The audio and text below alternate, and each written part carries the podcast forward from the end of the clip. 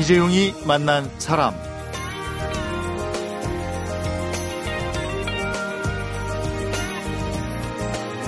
누구도 혼자서는 세상을 살아갈 수 없다. 그러니 타인의 인권을 지켜야만 내 인권도 지켜지는 것이다. 네, 그래서 인권이란 나는 나와 함께 사는 사람하고 똑같다. 이렇게 생각하는 것이다.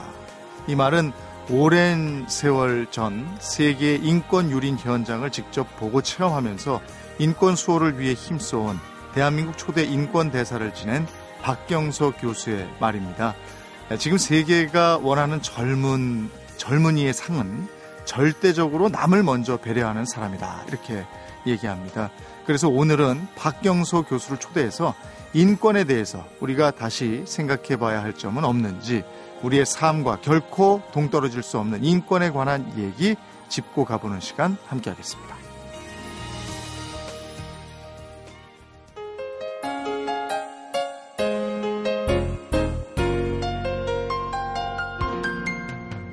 반갑습니다. 어서 오십시오. 네, 안녕하세요. 네, 오늘은 대한민국 초대 인권 대사를 지낸 박경소 교수와 얘기를 나눕니다. 그 전에 인터뷰 기사에서 보니까 국회의원 6개월 했던 사람도 죽을 때까지 국회의원이고 장관 며칠 한 사람도 죽을 때까지 장관입니다. 나 박경서는 무슨 박사도 교수도 아니고 그냥 미스터 박경서입니다. 이렇게 말씀하신 걸 본 적이 있습니다. 미스터 박경서 그러기는 저희가 좀 그렇고요. 오늘은 그냥 박경서 교수님 이렇게 부르겠습니다. 그렇게 네. 우리나라는 무슨 호칭이 그렇게 중요한지.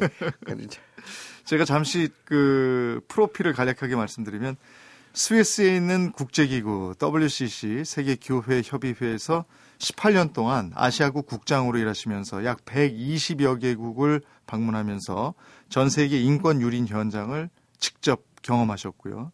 인도적 원조와 인권 수호를 위해서 힘쓴 대한민국 초대 인권 대사시고 현재 세계 인권 도시 추진위원회 위원장으로 계십니다. 에, 오늘 교수님과 나눌 얘기가 많아서 바로 좀 여쭙겠습니다.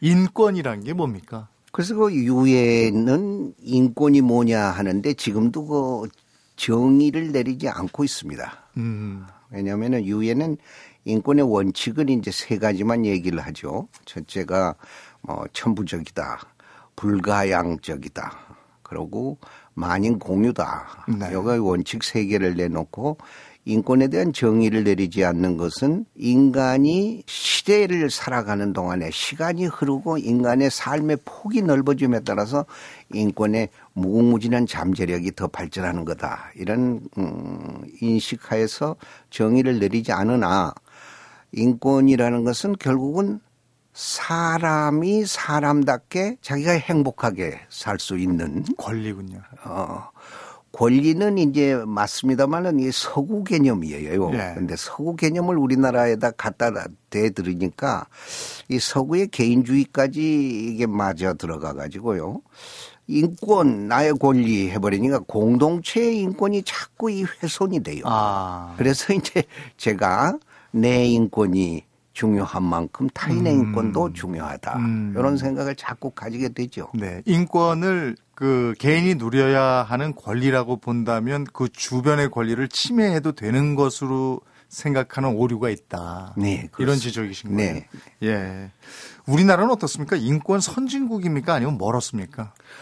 우리나라는 참 재미있어요. 인권의 분야가 대강 21세기는 다섯 가지 분야로 되어 있습니다. 그래서 가장 중요한 자유권, 그 다음에 이제 자기가 생활에 윤택하고 생활의 질을 향상시키는 사회권, 네. 그 다음에 이제 환경을 너무 우리들이 파괴했기 때문에 환경을 다시 되찾자 하는 환경권, 그 다음에 이제 뭐 골고루 잘 사는 발전권, 네.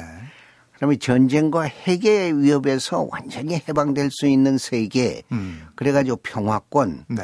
이러는데 우리나라의 인권의 현 주소는 예를 들자면은 그 뉴욕에 본부를 두고 있는 Freedom House라는 데서는 이 각 국가의 자유권을 이제 겨냥을 해서 점수를 매겨요. 네. 근데 우리나라는 한 15년, 16년 전부터서 자유스러운 나라. 네. 이렇게 돼 있어요. 그러니까 그런 점에서는 굉장히 우리나라가 아, 자유권이라는 게 내용이 하나의 그, 뭐, 어, 시민의 자유와 아, 정치적인 자유가 있는데 네. 그두 가지 권리에는 이제 1점부터 7점까지 해서 평균 2점을 받았거든요. 네. 그러니까 인권의 한국은 상당히 그 사이에 아, 발전이 돼 있다. 네. 그런데 세계 한 120개 국가를 이 사람들이 늘 해마다 조사를 하는데 우리보다 더 점수를 많이 평균 점수 타는 나라 평균이 1점이라든지 네. 1.5라든지 네. 이런 나라가 아, 대강 한 쉬운 나라 이상이 음. 돼요. 그러니까 네. 우리나라는 상당히 인권이 발전이 됐지만은 한 중간 정도 하네요. 아직도 갈 네. 길은 상당히 멀다. 그렇, 그렇게 제가 아. 얘기를 합니다. 그러니까 우리가 인권 선진국이다 이렇게 딱 얘기할 수는 없는 상황이네요. 한 중간 정도니까. 없습니다. 왜냐하면은 네. 인권이 아까 그막 광범위한 분야의 인권을 가지고 논할 때에 파리에 본부를 두고 있는 OECD 같은 데에서는 한국의 경제권, 네. 경제는 굉장히 강하다. 뭐 10위 내외에서 왔다 갔다 하니까 네. 대단한 거죠. 네. 이 적은 나라가. 네. 그런데 사회가 깨끗하다. 아, 청렴도. 청렴도. 예. 이게 그냥 부정부패가 없는 용어에서 34개국 OECD 국가에서 꼴찌 같은 예. 게 가끔 되거든요. 편차가 크네요. 27등까지 25, 네. 6등. 음. 그리고 모든 사람이 나는 상대적으로 박탈감 없이 어, 저 사람이나 나나 비슷하게 행복하게 산다. 요거 하는 소위 그 균형 잡힌 사회 셋째 번 가이드라인에서는 우리나라가 또 25등, 6등 아, 한단 말입니다. 예. 자살률이 세계에서 1등이다. 예. 출산율도 꼴찌다. 이런 것들이 자꾸 경제는 잘 나가는데 인권이라는 게 경제하고 맞물려 돌아가야 되는데 그런 수치들이 자꾸 인구의 회자가 되니까 부정부패도 네. 뭐 여러 가지가 거짓말하는 사람이 너무 많아졌고 자기 혼자 잘 사는 사람만 있어야 된다는 거 그리고 1등이 최고다 하는 사회 풍조 이런 모든 것들이 한국의 인권 현주소에 대해서 어, 외국 사람에 대해서 조금 혼란을 주고 네. 있는 건 사실입니다. 그럼 외국 사람들이 느끼는 혼란 때문에 늘 인권 쪽에서 일을 하시는 교수님께 한국은 왜 그래요? 이렇게 질문하는 분들도 많았을 것 같아요. 많습니다. 잘 살긴 하는데 왜, 왜, 그 여러 가지는 왜 그래요? 이렇게 질문을 하면 어떻게 대답해 주십니까? 그래서 두 개의 얼굴을 가졌다고 자꾸 그러거든요. 그 예. 그 사람들이. 예. 그러니까 조금 시간이 걸리지만 우리는 곧 좋아진다. 음. 이렇게 이제 음. 얼버무리는 시기입니다. 네. 네. 그러면 우리가 인권 선진국이 진정으로 되기 위해선 우리가 어떤 노력을 좀 해야 될까요? 인권 선진국으로 되려면은 많은 국민에게 인권 교육을 시켜야 됩니다. 근데 네. 우리나라가 인권에 대해서 자꾸 조금 거부감을 느끼는 것은요. 우리나라 근대사, 현대사에서 밀접한 관계가 있습니다만은 인권은 우리나라 사람들 생각 속에서는 몇몇 사람이 얘기하는 거다. 요게 아니거든요. 네. 인권은 내 생활과 직 직접 관계가 있는 거다. 그 인권이라는 것은 학자들이 학생들을 가르치기 위해서 이론을 정립하는 것으로서 끝난다. 이게 아니라 내 생활 속의 용에 대해서 내가 하루하루 살아가는 동안에 그게 일상생활화 자유스럽게 되는 거다. 예를 들자면 경부선에 가보면은 고속 버스들이 가도록 버스길이 있는데 지금 가끔 가보시면은 많은 승용차들이 네. 거기 달리지 않습니까? 예. 서양에서는 있을 수 없는 일입니다. 아. 그게 버스가 다니도록 돼 있고 마이크로버스 중에서 9인승 버스에 6인 이상이 탔을 경우에만 버스 노선을 가게 돼 있는데 음. 이건 뭐 4인승, 5인승짜리들이 새카맣게 썬팅을 칠하고 네. 막 질주하거든요. 요런 거라든지 그다음에 이제 요즘은 많이 좋아졌습니다만은 새벽 같은데 특히 택시를 타고 가 보시면은 이 빨간불이 켜져 있는데 그냥 막 네, 택시들 네, 버스들이 막 떨어져 버리는데 네. 이런 것들이 그다음에 서양에서는 어딜 가시다 보든지요 뉴욕을 가든지 뭐 어, 베를린을 가든지 새벽 5시간 4시간 주위에 차 한 대가 없어도 빨간불이 켜지면 탁 자기도 모르게 브레이크를 잡고 네. 서 있는 그게 인권의 내면화, 음. 생활화. 음. 근데 왜 우리 경찰들이 그렇게 고생을 하면서 어, 음주 단속을 하는데 음주운전 단속을 하는데 그 수는 자꾸 줄어들지 않는 이유가 많이 있어요. 예. 이게 인권이 생활화가 되지 않아서 그래요. 음. 느닷없이 5년마다 한 번씩 그냥 아, 대통령이 그 서민 생계다 그래가지고서는 다 용서해 버리니까 뭐 면허증 뺏겨도 조금만 기다리면 다시 면허증이 나올 텐데 음. 하는 것도 있습니다만 제도적인 결함도 있어요. 그러나 가장 중요한 것은 국민이 인권을 중요시하면서 생활화 시켜버리는 하나의 인권 교육을 시키는데 우리나라는 그게 없어요. 음. 참 그게 없어. 우리는 사실 인권하면 핍박받는 사람들을 구원하는 것, 나보다 어려운 사람들을 도와서 그들이 나 정도 이렇게 살게 하는 것 이렇게 생각하지 나부터 지킬 건 지켜야 되는 것이 인권의 출발이다 이렇게 음. 생각하지 않는 것에서 잘못이 오는 것 같습니다. 그렇습니다. 그러니까 네. 인권을 하는 저의 입장에서는요. 전 세계의 어느 누구도 나는 인권에 관한 한 100% 완전 무결하다 네. 하는 얘기가 성립이 되질 않아요. 국가도 마찬가지입니다. 그래서 저는 항상 유엔도 똑같이 얘기를 합니다만 인권을 하는 사람들은 가슴에서 진정으로 우러나오는 마음으로 해라. 그리고 투명하게 하여라. 아주 평화적인 것으로 하여라. 그리고 아무리 인권이 열악하고 아주 나쁜 짓을 한 사람이라도 인권을 얘기하면서 그 사람을 코너에 몰아넣어 가지고 아주 그냥 구박을 하는 것으로서는 그 사람이 인권에 대해서 진정한 의미의 나도 인권을 해야지 하는 생각이 없어질 거다. 네. 그래서 제가 이제 늘 내 책에다가도 비정치적으로 다루어라. 음. 세계 어느 누구도 인권에 관한 한 100% 완전 무결한 음. 사람은 없다. 국가도 마찬가지. 그 책이 그들도 나처럼 소중하다 이 네. 책인데 교수님이 120여 개국을 다니면서 직접 보고 체험한 세계 인권 유린 현장에 대해서 써내려 가셨어요. 네. 네. 그래서 교수님을 통해서 세계 인권 얘기를 전해 들으면 인권에 대한 시각을 좀 바로 세울 수 있을 것 같아서요. 이번에는 교수님이 직접 보고 체험한 인권 현장의 얘기를 들어보도록 하겠습니다. 사람, 시대, 그리고 이야기. 이재용이 만난 사람. 이재용이 만난 사람. 오늘 초대 손님은 대한민국 초대 인권 대사 박경서 교수입니다. 국제기구에서 일하면서 많은 나라를 방문하셨고 또 원조를 해 오셨습니다.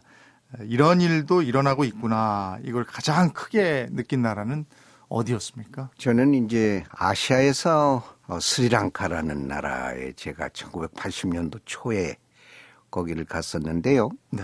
어, 스리랑카라는 나라는 1979년 내전이 일어났을 때 네.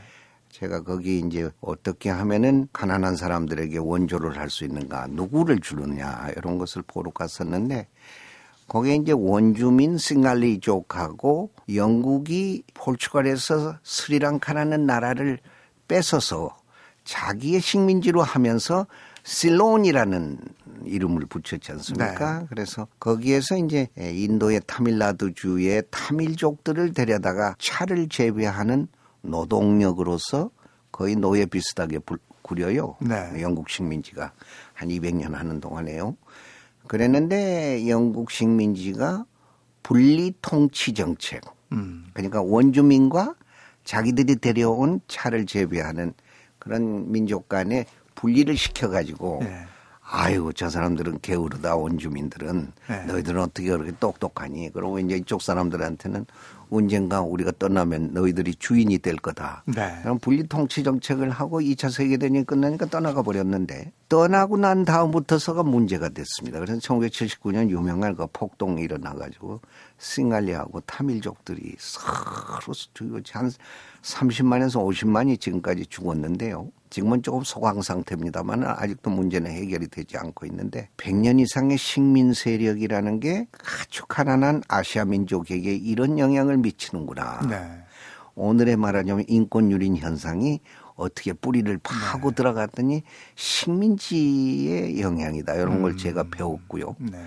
말하자면 독일에서 제가 독일에 이제 자주 그 제네바에 있으면서 여행을 해 보면은 그 독일 사람들이 히틀러가 지은 죄에 대해서 계속해서 사실상 사죄를 하고 사는 네. 그게 교회도 그렇고 NGO도 그렇고 국가도 그렇고 그리고 독일 GDP의 0.002%를 갖다가 지금도 유태인을 위해서 내놓는 그게 전후 65년 이상이 됐지만 지금도 하고 있는 독일의 그 얼굴 같은 것들은 야 이게 이제 선진국들이 음. 하는 거다. 교수님이 여러 나라를 다니면서 여러 나라의 인권 현황을 보셨는데 사람들도 많이 만나셨을 거란 말이에요. 인권 하면 교수님이 떠올리는 분은 누굴까요? 달라이 라마도 만나셨고 아웅산 수지도 만나셨고 뭐 동티모르의 호세 라모스 오르카 전 대통령도 만나셨고 참 많은 분들을 만나신 걸로 제가 알고 있는데요. 저는 이제 아웅산 수지 여사가 네. 아, 자꾸 생각이 나요. 네. 그래서 제가 어, 수지 여사가 아, 가택연금을 당했을 때 여러 가지 아주 군부의 회유도 내가 하면서 여러 가지 올려보고 해서 드디어 1996년 11월에 아웅산 수지 여사를 어, 본인이 가택 연금을 당했을 때에 제가 네. 한 4시간 들어가서 만났습니다. 음. 그래서 이제 수지 여사하고 오랫동안 얘기하는 동안에 이 사람이 생각하는 소위 비폭력의 위대성 같은 것을 제가 네. 느꼈어요. 음. 아주 평화, 민주주의를 위해서는 자기는 일생을 바치는데 그것은 어느 경우에도 비폭력이다. 네. 이게 달라일라마하고 상통하고 네. 많은 노벨 평화상이다. 그런 음. 앙산 수지 여사를 내가 뵙고 이제 앙산 수지 여사가 생각하는 어머의 민주화 이것을 어떻게 해서 이루어줘야 되겠다 해가지고 워싱턴 DC에 에, 지금도 있는 그 버마의 망명 정부를 많이 제가 도왔습니다. 네. 그래서 그 수지 여사를 작년 2월 1일 날 광주에서 네. 제가 2004년에 그 광주 인권상을 수지 여사한테 네. 심사위원장으로서 줬는데요. 네. 수지 여사의 위대한 점은 자기 남편이 전립선 암으로 사경을 헤맬 때 군부가 회유를 해서 너희 남편을 만나게 해주마 나가라. 그럴 때 수지 여사가 나는 내 나라의 민주화가 정착될 때까지 여기에 머물겠다. 아. 내가 만약 남편 만나러 런던에 간다면은 내가 다시 들어올 수 없을 거 아니야. 네. 너희들이. 네. 그러니까 내 남편은 천당에 가서 만나겠다. 음. 이런 거 위대한 발언 같은 것은요. 그 위대성은 지금도 있다. 네. 어, 또 시린 에바디 여사 얘기도 책에 실려 있는데요. 무슬림 여성 최초의 노벨 평화상 수상자 아니겠습니까? 네, 그렇습니다. 이분은 어떻든가요? 아주 순진하신 분이에요. 네. 그러니까 2009년인가요? 이라크의 유명한 그 독재자가 선거를 할 때 그 사람을 반대하는데 앞장섰거든요. 네. 그 사람을 네. 반대해가지고 축출이 됐어요. 음. 그랬는데 이제 시린 에바디아하고 이제 화천까지 제가 같이 가면서 한 1박 2일을 쭉 하고 이화여자대학교 평화연구소에서 한 일주일 동안 저하고 같이 많은 얘기를 네. 했는데요. 자기가 중학교 3학년 때부터 내 아버지 페르시아 대학교 테란 대학교의 형법학 교수 아버지는 너는 우리나라에 여성 판사가 하나도 없는데 판사가 한번 돼봐라. 음. 어, 여성의 권리를 갖다가 남성만이 한다는 것은 위사하다. 그래서 열심히 공부를 해서 대학교 4학년 때 자기가 판사 시험에 합격했다. 네. 그래가지고 자기의 후배들에게 막 격려를 해서 여덟 사람의 여성 판사가 나왔다고 아주 좋아했는데 네. 호메인이라는 사람이 와가지고서 여성이 어떻게 남성을 아. 재판을 하느냐. 네. 그래가지고 이제 그 판사직을 박탈 여덟 명이다 아. 당했다. 아. 그로부터 자기는 여성 인권을 하는데 네. 우리나라가 그 미국하고 같이 지금 독재 정권에 대해서 경제적인 제재를 가하는 것은 너무너무 좋은 일이다. 음. 근데 우리나라 신문은 그때 당시에요. 이란에 우리들이 수출 못하게 되면 어떻게 하려고 이러느냐 하는데 그러니까 모든 것은 상대적인 거지 않습니까? 네. 우리는 아이고 수출 못해서 돈을 적게 버는다. 한데 이란의 인권을 생각하고 민주주의를 생각하는 사람들은 잘했다. 네. 이런 것도 배우게 네. 되죠.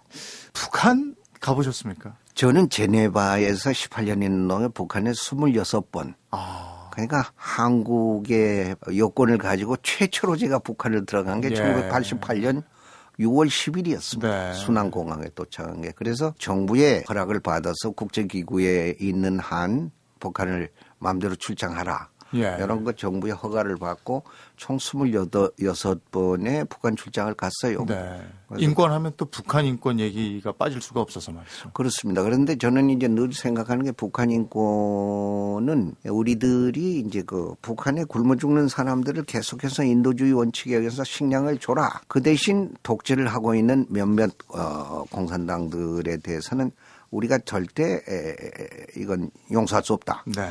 이런 거 어, 구분해서 추진하는 그런 것을 하고 있거든요. 그래서 작년에 3월에 유엔 인권 이사회가 북한 인권 조사위원회를 만들었습니다. 그리고 이제 그 조사위원회가 금년 3월 말까지 임무가 끝나면서요. 이제 북한 인권에 대한 보고서를 지금 만들고 있습니다. 이렇게 이제 유엔이 앞장서 가지고 가장 심각한 북한 인권을 지금 다루고 있는데 저는 그 지난번에 어디 국제회의에서도 얘기했습니다만은 우리 한국의 국회도 여야가 합의해서 북한 인권에 대한 큰 관심을 둬야 된다.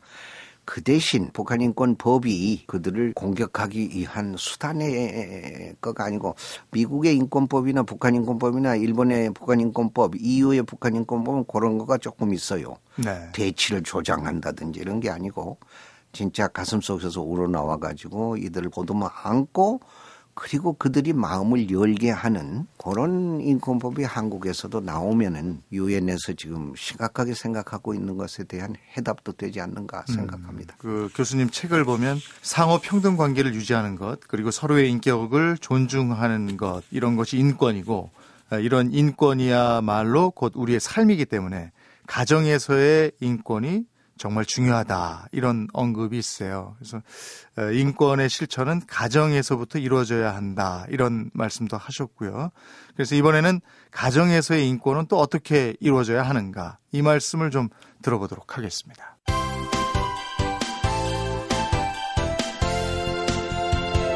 여러분은 지금 이재용 아나운서가 진행하는 이재용이 만난 사람을 듣고 계십니다.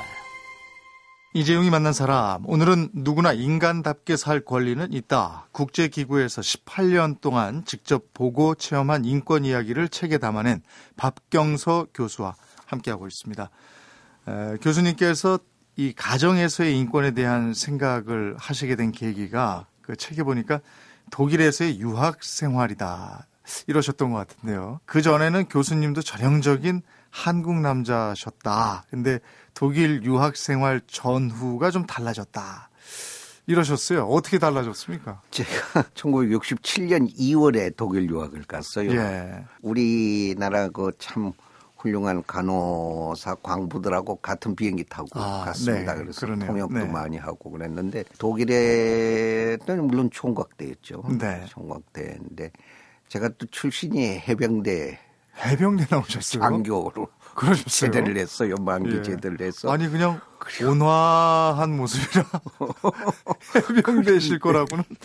그리고 저희 아버님이 역시 이제 예. 한학을 많이 하시는 예. 왕고하신 분이 돼서 제 생각에는 상당히 가부장적인 요소가 많았습니다. 그런데 네. 67년 2월에 독일에 도착해가지고 이제 그 자취를 하면서 이제 공부를 하기 시작하는데 음. 이제 총각이기 때문에 많은 독일의 주위의 사람들이 나를 초대를 했는데 네. 아 가봤더니 전부 그때는 이제 설거지 기계를 하는 게 거의 없었을 예, 때 아닙니까? 예. 독일의 아버지들이 앞치마를 치고 네. 어느 가정을 가든지 예외가 거의 없이 예. 설거지를 해요. 그 한국에서는 참 보기 힘든 관계. 야, 이 사람들은 이상한 사람들이야. 예. 설거지를 하고 그다음에 쓰레기 같은 걸 전부 이 사람들이 버려요. 어. 남자가. 예. 그리고 여성은 그냥 음식만 한다든지 애를 저거 한다든지. 그 독일말은 세 가지의 K가 있어요. 예, 키르헤 해가지고 여자 여자는 교회 가고 음. 그다음에 킨더에서 애기들이나 보고 음. 그 다음에 이제 부엌이라 그래서 부엌 살림이나 네. 하나 이런 세 가지나 하다. 예. 그렇게 나는 배우고 왔는데 보니까 그게 아니에요. 어. 그래서 아하, 이게 서구의 문화라는 게 이런 거다. 그래가지고 이제 저도 후에 이제 귀국을 해서 결혼을 하면서부터서는 나도 모르게 설거지. 오. 지금 설거지 기계가 있으니까 네. 거의 설거지를 제가 해요.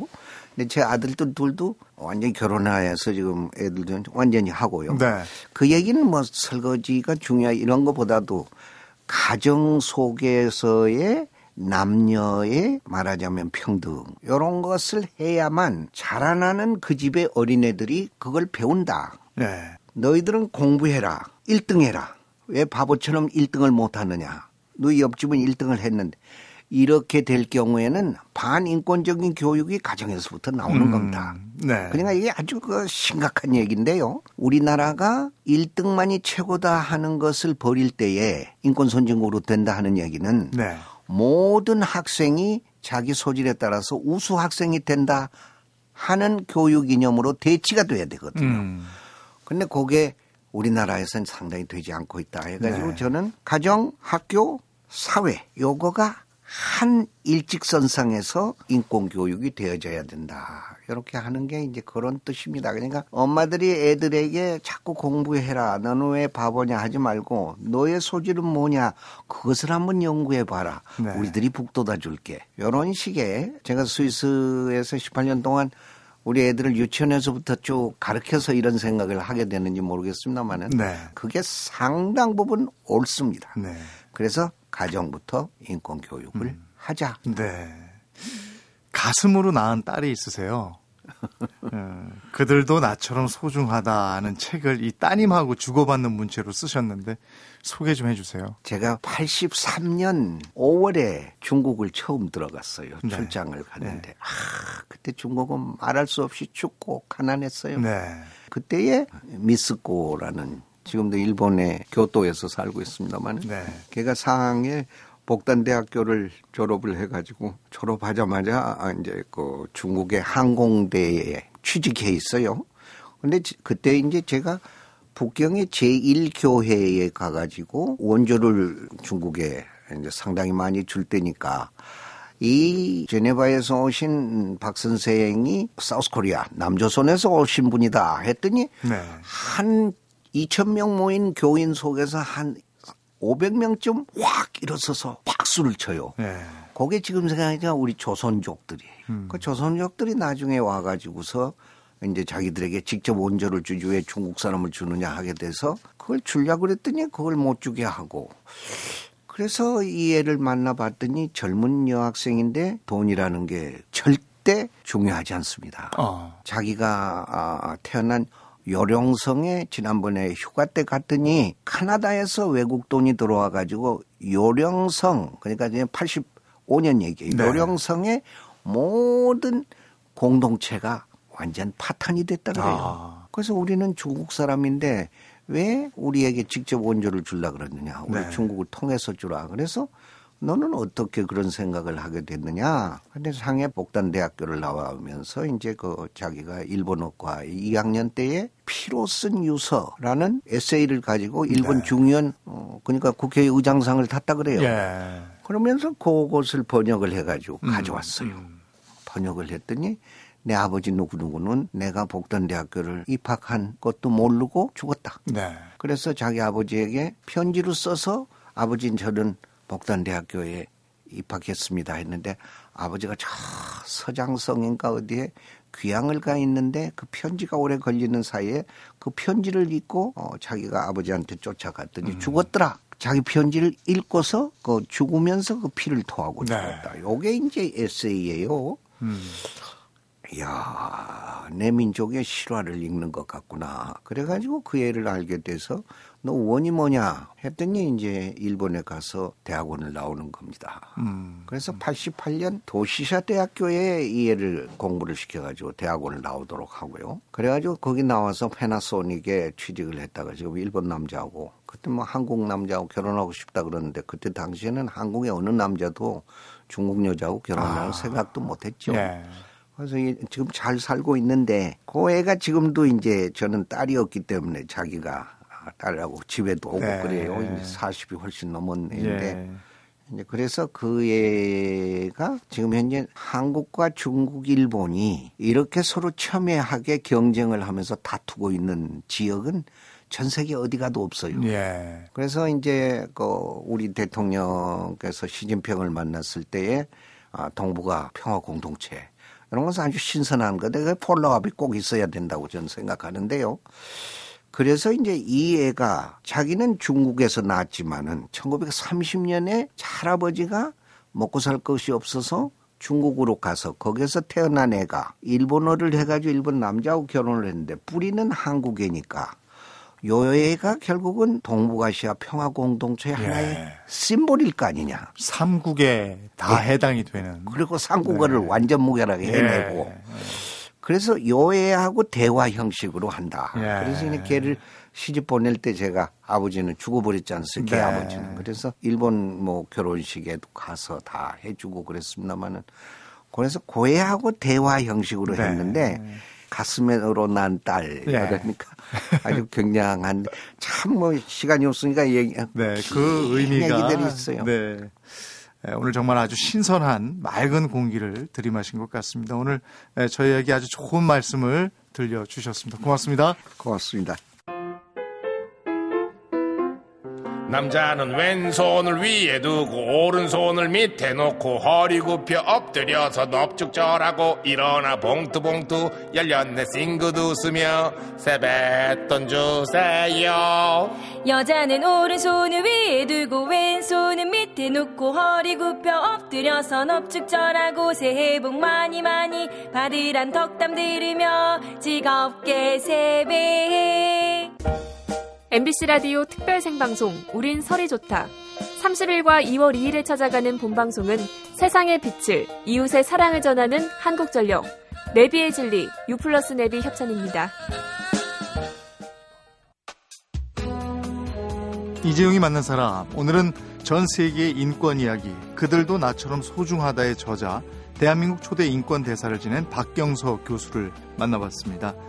인권은 남의 입장에서 바라보는 눈을 가져야만 진정으로 지킬 수 있는 거다. 우리나라 여성이 위안부 문제로 고통받은 것도 사실이고, 그리고 베트남 여성이 우리나라로 인해 고통받은 것 또한 사실이다. 이처럼 다른 사람의 인권을 존중하지 않으면 그 피해는 자신에게 돌아오는 것이다.